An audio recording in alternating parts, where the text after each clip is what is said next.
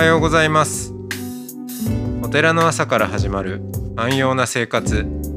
あなたのウェルビーイングが整うテンプルモーニングラジオ。週替わりでお迎えする素敵なトークゲスト。今週は東京都府中市普賢寺住職小野城寛さんです。トークの後は全国各地のお坊さんのフレッシュなお経を日替わりでお届けします。このラジオはノートマガジン松本商家の北条庵よりお送りします。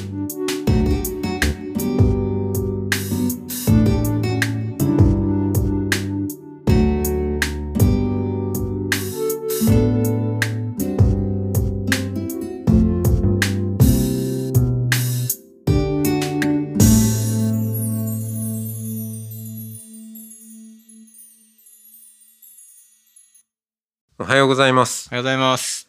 はい、えー今日もお小野城寛さんとおしゃべりをしていきますお願いします。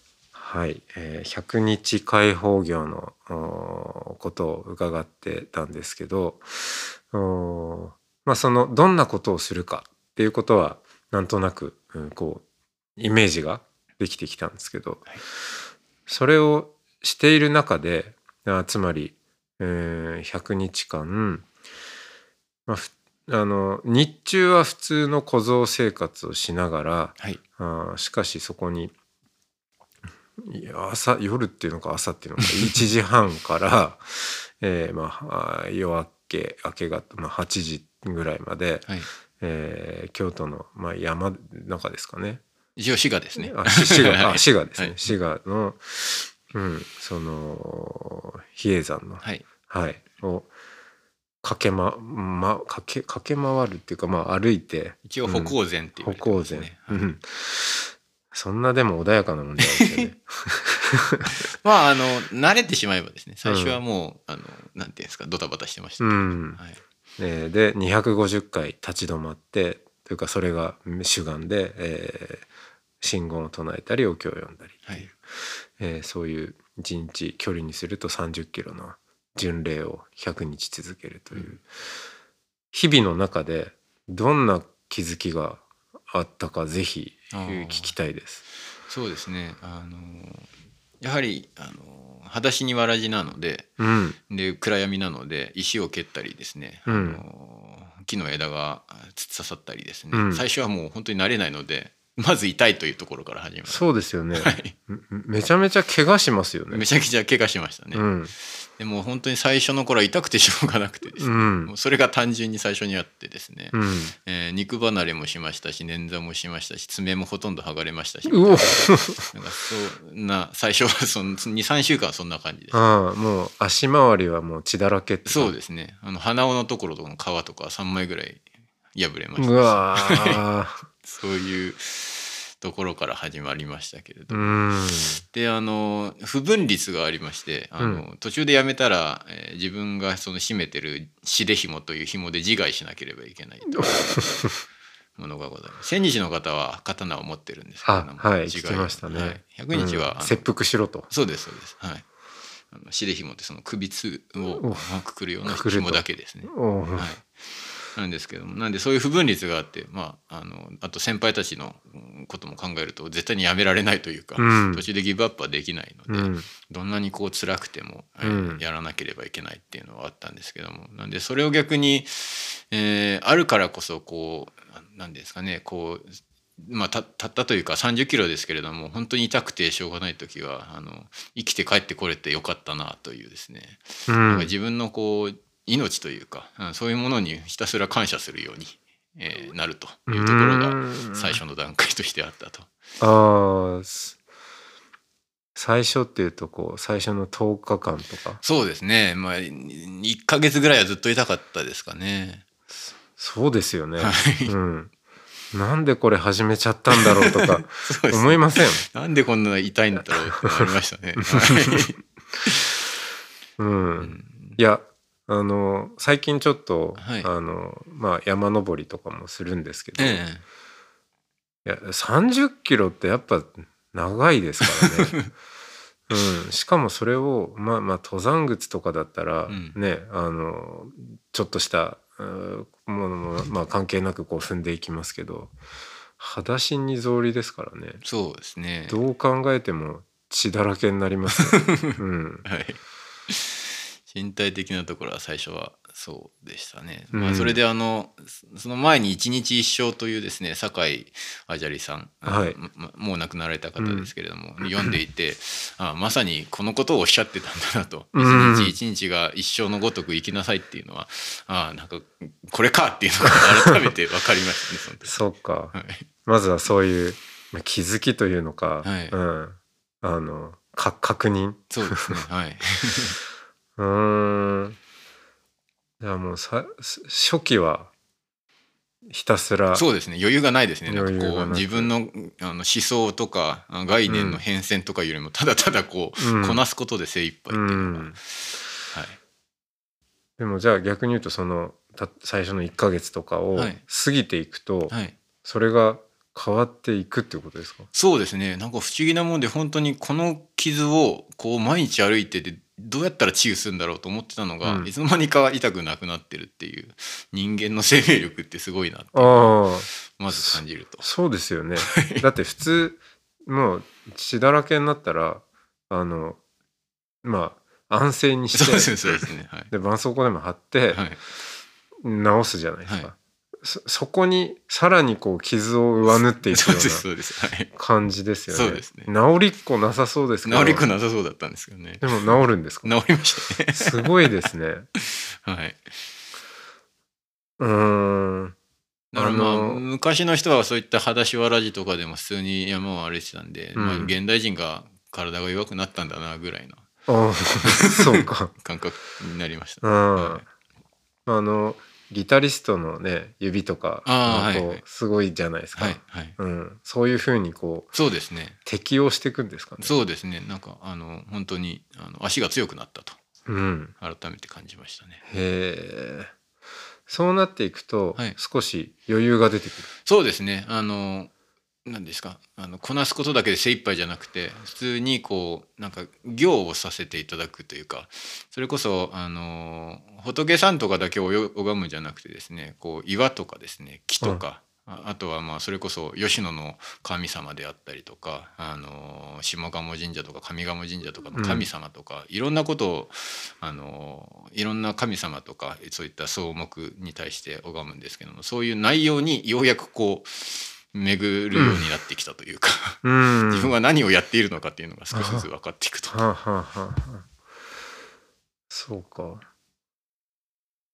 そうなっていった時にまああんまり要はその身体的なことに煩わされることがなくなり、そうですええ。した時にんどうなんですか？いきなりそのなんか、えー神仏に出会う。ね。っていうことでもない。そうですね私の場合は、あのまあ、それこそ修行中なんであのほとほとんどのこう欲が薄れてく感覚ですかね。ああ欲まあ、が薄れる、眠いっていうのはあったんですけどね、うんそれはどうしても拭いきれなかったですけど睡眠時間短いですもんね。短いですね23時間とか34時間とか。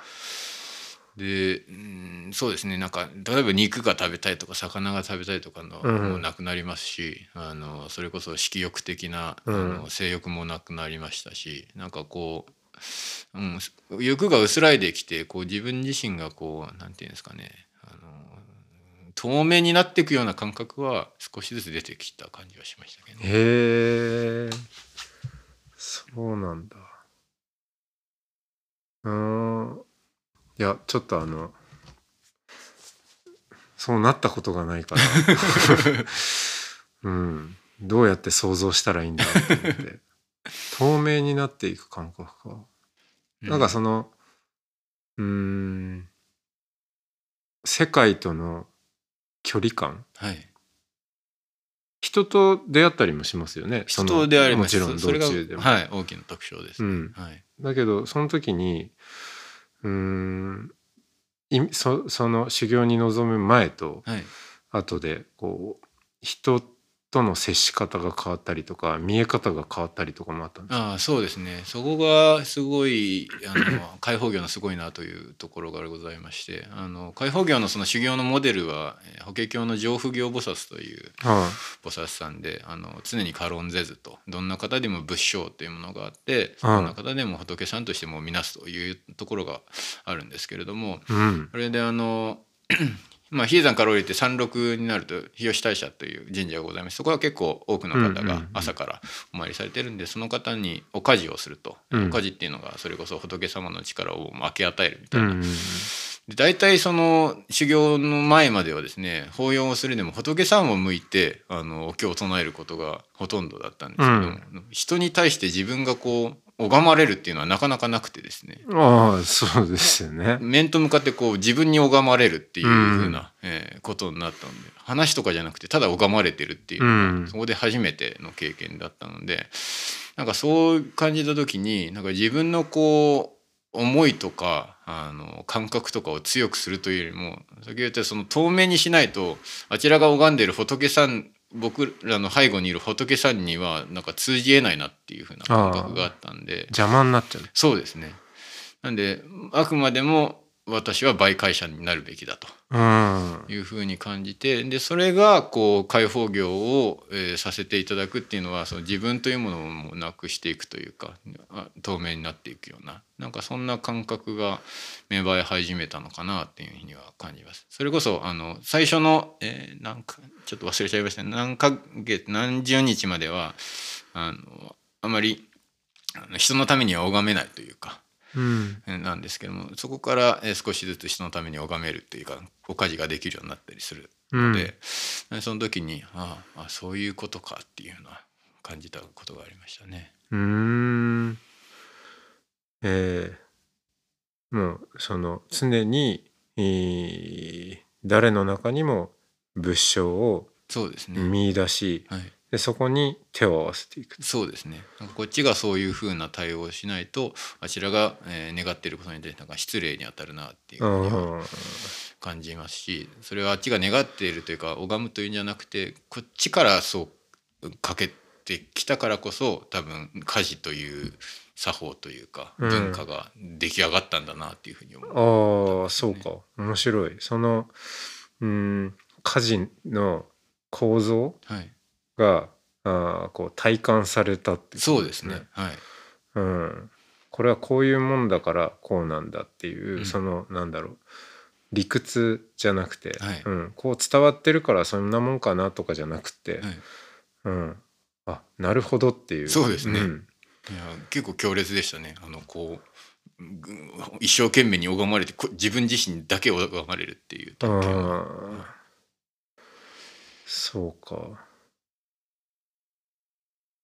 でもまあ日その言葉でどんな人の中にも仏性があるんだとかっていうことってまあ言われもするし、はいはいはい。まああの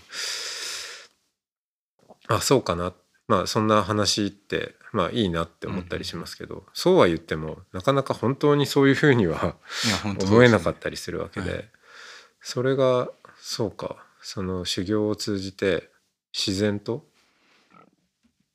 できるようになるっていう感覚ともなんか違うような気がするんですよね。そうですね。本当な最近なんとかさせていただくって皆さんよく言いますけど、うん。本当にそういう感覚ですね。させていただいたっていう、うん、そういうご縁にさせていただいたっていう、しおのずからうん。ななる。というよりもなんていうんですかこうご縁が整ったから、はいそのはい場所とその時に自分がいるようになったというか,、うん。なんか自分の努力とかそういう話じゃないなみたいな、うん。そこはこうやっぱりその成長っていうのの軸とは違うところがあるんだなっていうのを、はい。はい。はい。はいそういうところでも感じたとうんいうふうに感じ面白い。だからしあその修行に臨むっていう時のはい。テンションはやっぱどこかその成長っていうのってうん結構あると思うんですよね。はいはい。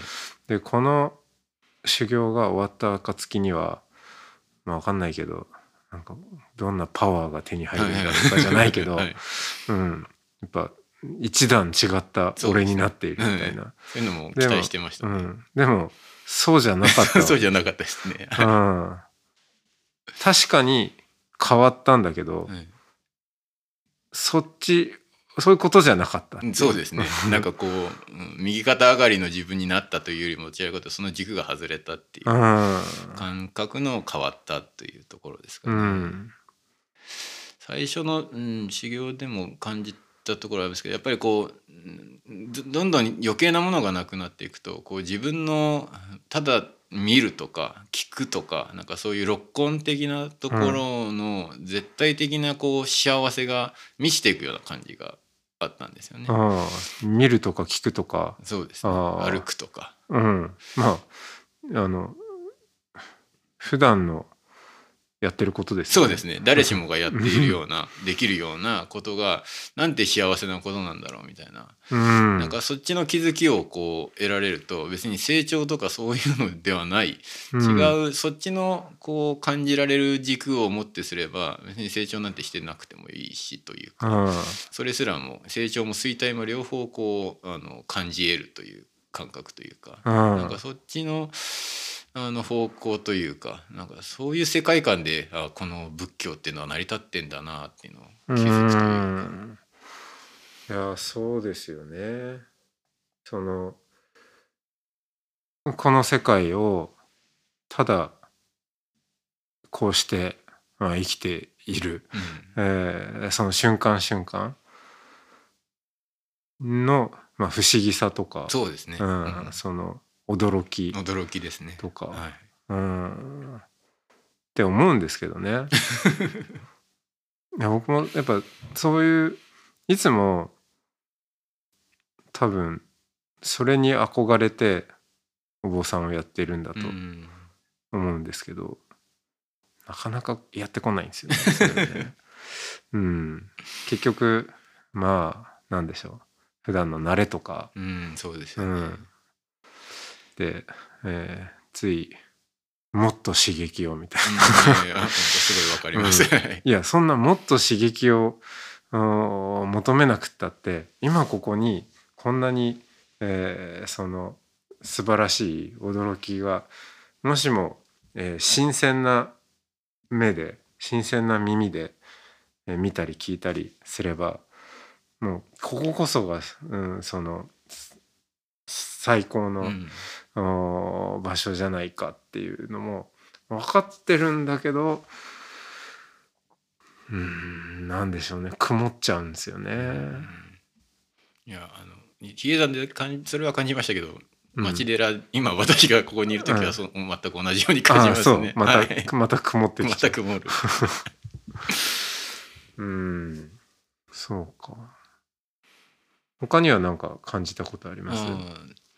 うんであまあそのなんで、まあ、行って言われるだけあって、うん。そので大乗仏教っていうのは知恵と修行まあ慈悲とも言われますけど知恵と慈悲、まあ、慈悲イコール修行っていうふうに捉えると、うん。なんかこうそういうふうなことをこう先人たちがおっしゃってるのをこう体現化というか、うん。そういうふうな修行に全部こう詰めたんだなっていうのがなんか分かりまして。法要とか、まあ、論議とか そういった、えー修行なんかまああのうん懺悔懺悔法とかなんかうん。そういう、えー大切なことを全部こういう行法に詰まってるなっていうのをうん。改めて感じまして、だからこうやっぱり知恵ばっかりこう頭僕も頭でっかちになりやすい性質なんですけれどもまあそれをこう修行というあの落とし込んだところに実践をすることによってなんかもうそれこそ原体験として、うん。じ実感値としてあの感じるようになったんでああのただただ法要をやってるっていうんじゃなくてそこにこう全てが詰まってるようにちゃんと、えー自分の中で噛み砕かないとダメだよっていうのはなんかその修行を通じて感じたところがあってうん。それこそなん言うのかカラー念仏みたいなそういうことただただ、うん言ってりゃいいでしょうとかただただ法要してりゃいいでしょっていうのはもうとんだ大間違いだなというか。うんそういうんじゃなくてそこにもう全てが詰まもう先人たちの知恵がそこに全て詰めてあるんだからそれを感じれるか感じないかは感じれるあなたの責任ですうんみたいななんかそんな感じはいたしたんでうん非常にこう修行に身を投じてそれは分かったと。うんで単純にあとその祈りの力というかがすごいなっていうのは感じました。祈りの力、はい、うん、ただそれこそ修行って祈ってるだけって言っちゃ祈ってるだけなんですけれども、それがこう面々とずっと続いてったっていうのはどんなサービスとかどんなこうプロダクトとかよりも強いというか、うん、それが一番のこう人間の根源的な欲求なのかなっていうのは感じまして。うんでやっぱりその先ほど申し上げた一心にこう祈る人の姿を見て対峙するとその祈りの力がグッとくるんで、それにこう応答するだけのあのことを先人たちをやってきたし、まあ、比叡山も各宗派の方々もやってきらしたので、今まで続いてるんだなって思うとその祈りってものになんか集約されるなっていうのは感じましたそこのど真ん中に自分が体験させてもらったっていうのは開放業で感じたとああ面白いですね。そうか。そう祈りの、まあ、対象にもなるわけで受け止めるに足る、うん、足る人間なのかとかでもないですよね。受け止めるに足る器としてなすべきことができてるかなみたいな感じなんですか、うん、そうですまあ、うん、いろんな考え方があると思うんですけどその、うん、祈られたと。それこそあの、白い上映というのを着るんですけど、うん、その上映を着て同じようにあの祈っていただいてるっていうことはあの先先達、ま、前の解放行者のアジャレさんと同じように多分その人たちは祈っていると思うんで、うん、そこに同じような、えー、存在にとして自分も振る舞わないといけないし、うん、そのような媒介者としての、えー、自覚を持たないといけないしみたいな、うん、というところをこうあのまあ、密教だとその一体になると仏さんと一体になるっていうのを大切にするんで、うん、なんかそういうふうに自分自身をこう思い描くというか,、うん、なんかそれが大切なんだろうなっていうふうには感じましたね。うん違うっていうのは当たり前というか、まあ、違う混然あの厳然たる事実としてあると思うんですけども、それをいかにこう一体だとなすかというか、うん、その上でちゃんとあの思いに対して応答しないとなっていう。ところうん。いや開 放業のなんかそうですね。そこに埋め込まれてきた、うん、うん、本当にすごいシステムというかうん、ものになんか、えー、触れたようなその凄さっていうか気がします。じゃあ今日はこの辺で。はい。はい、ありがとうございました。一日を。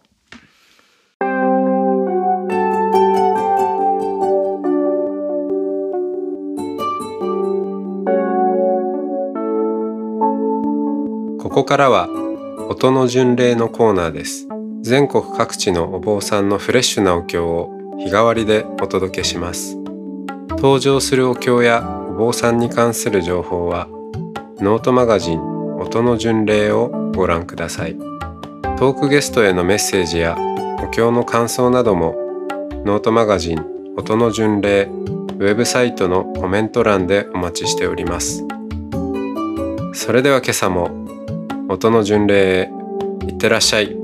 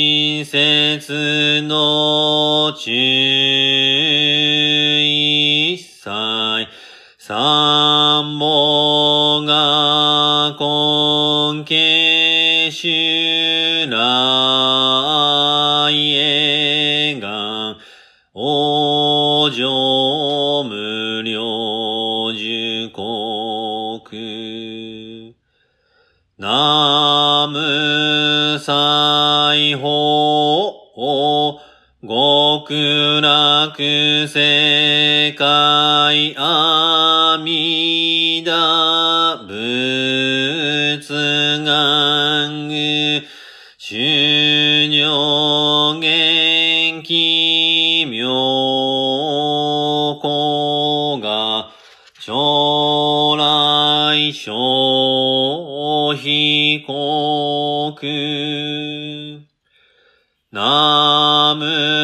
裁法極楽世界。無料古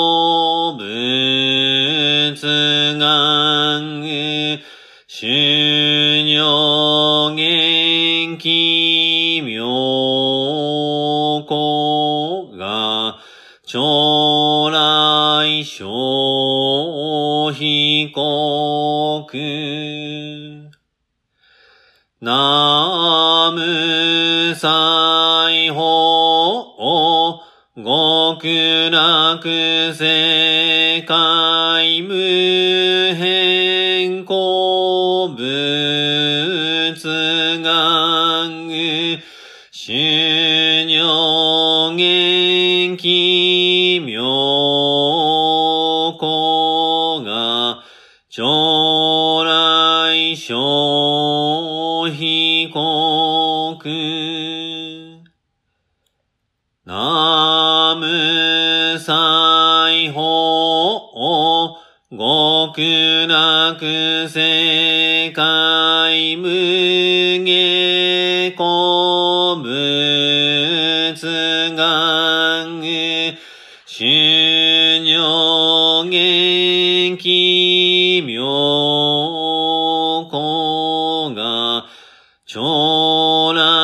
来小非国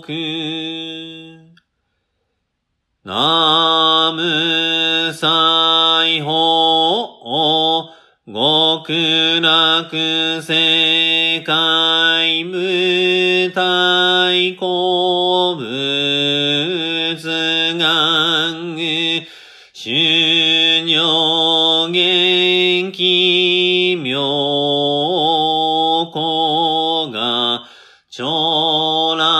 来小非国南無西方極楽世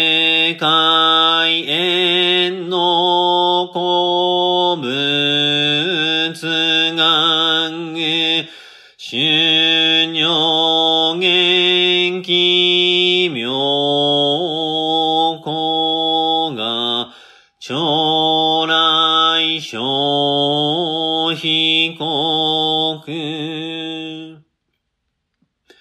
南無西方極楽世界少女古仏願具修行元気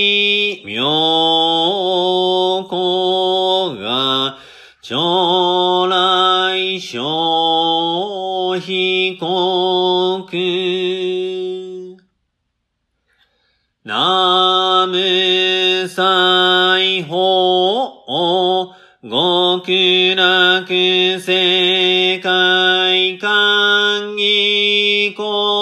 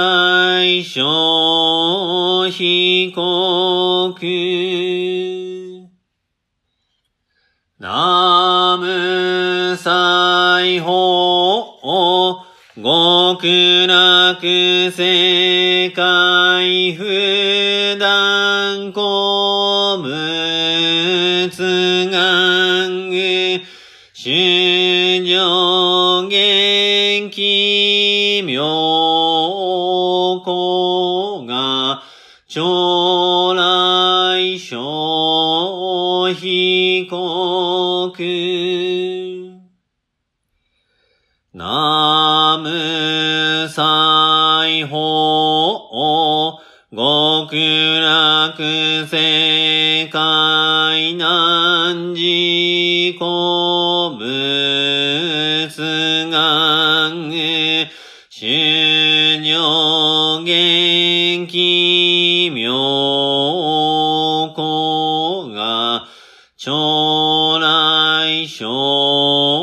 小被告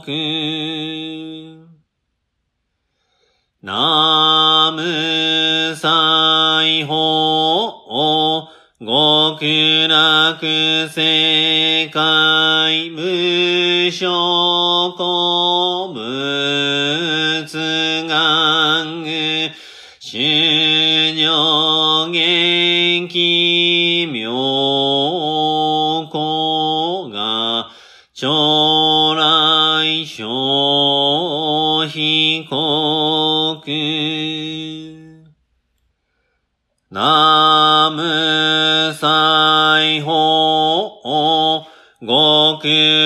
極楽世界超日が古物願具春上元気妙高が将来小被告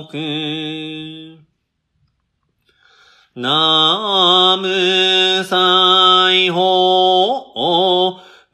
極楽世界阿弥陀仏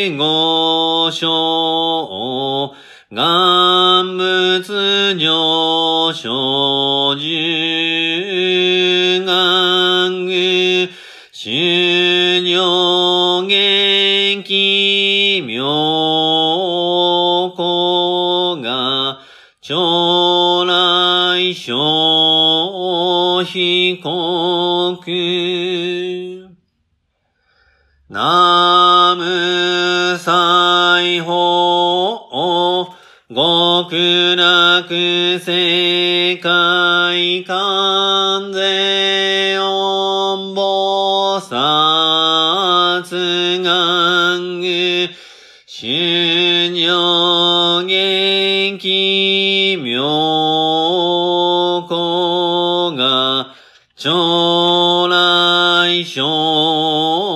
被告ナムサイホ極楽世界大聖子菩薩願具春上元気妙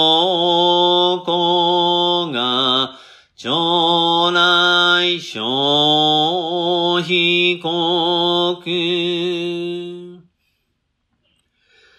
ナムサイホ極楽世界消防殺少女大海修願具。修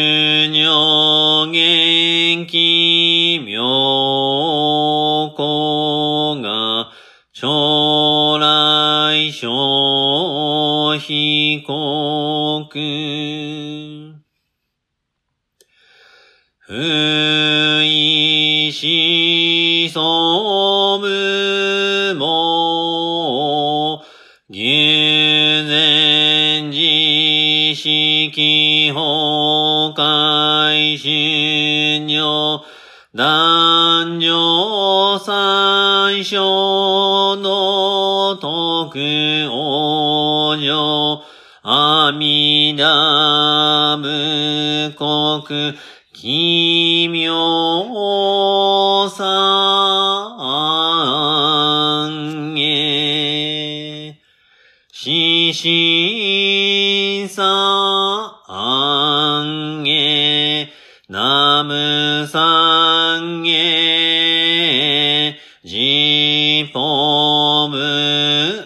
うつが滅意最小在根根性。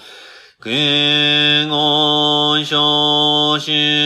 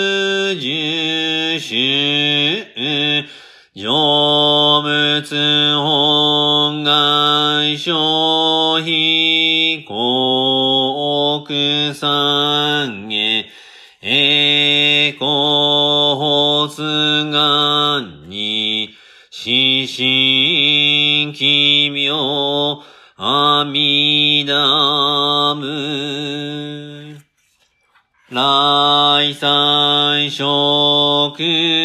の苦願臨明十字見無量寿仏無変苦の苦しが牛よし信者危険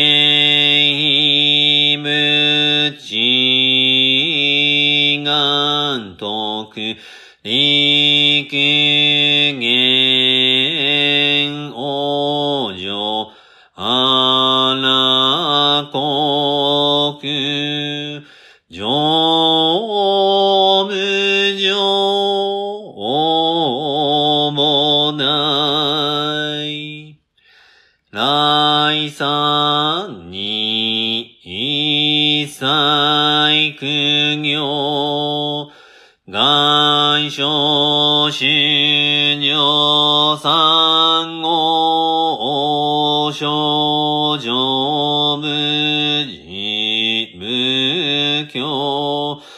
はない再現上願具小修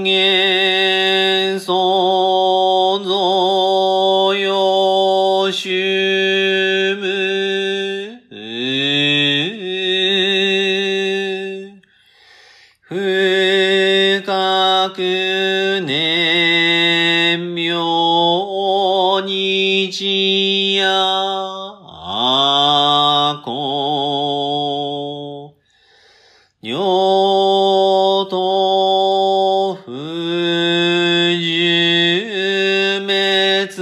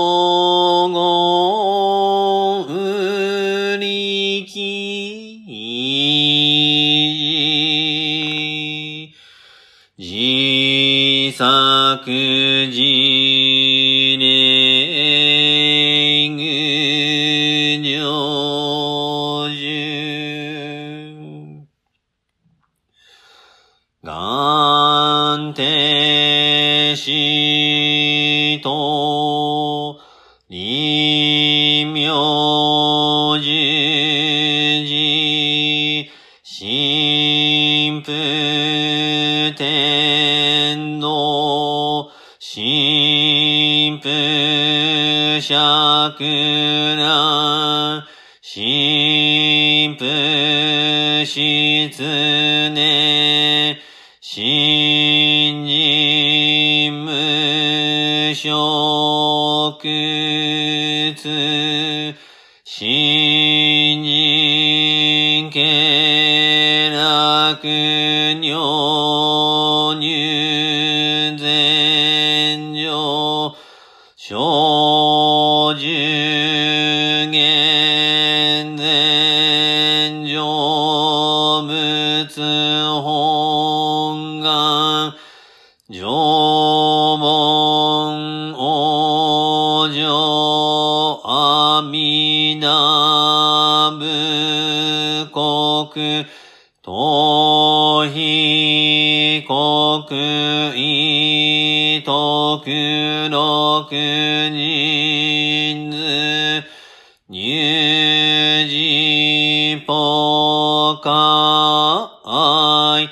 空食し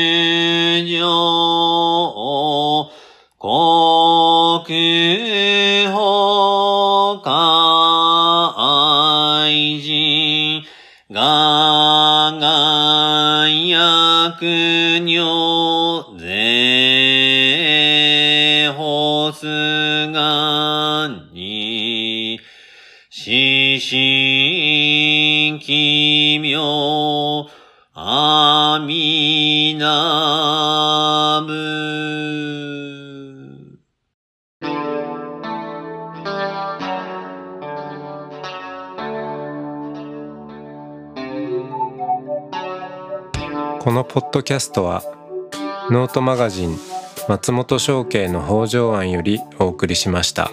お経コーナーはノートマガジン音の巡礼のご協力でした。ゲストへのメッセージや番組の感想などはそれぞれのノートのコメント欄にてお待ちしております。それではまたテンプルモーニングラジオでお会いしましょう。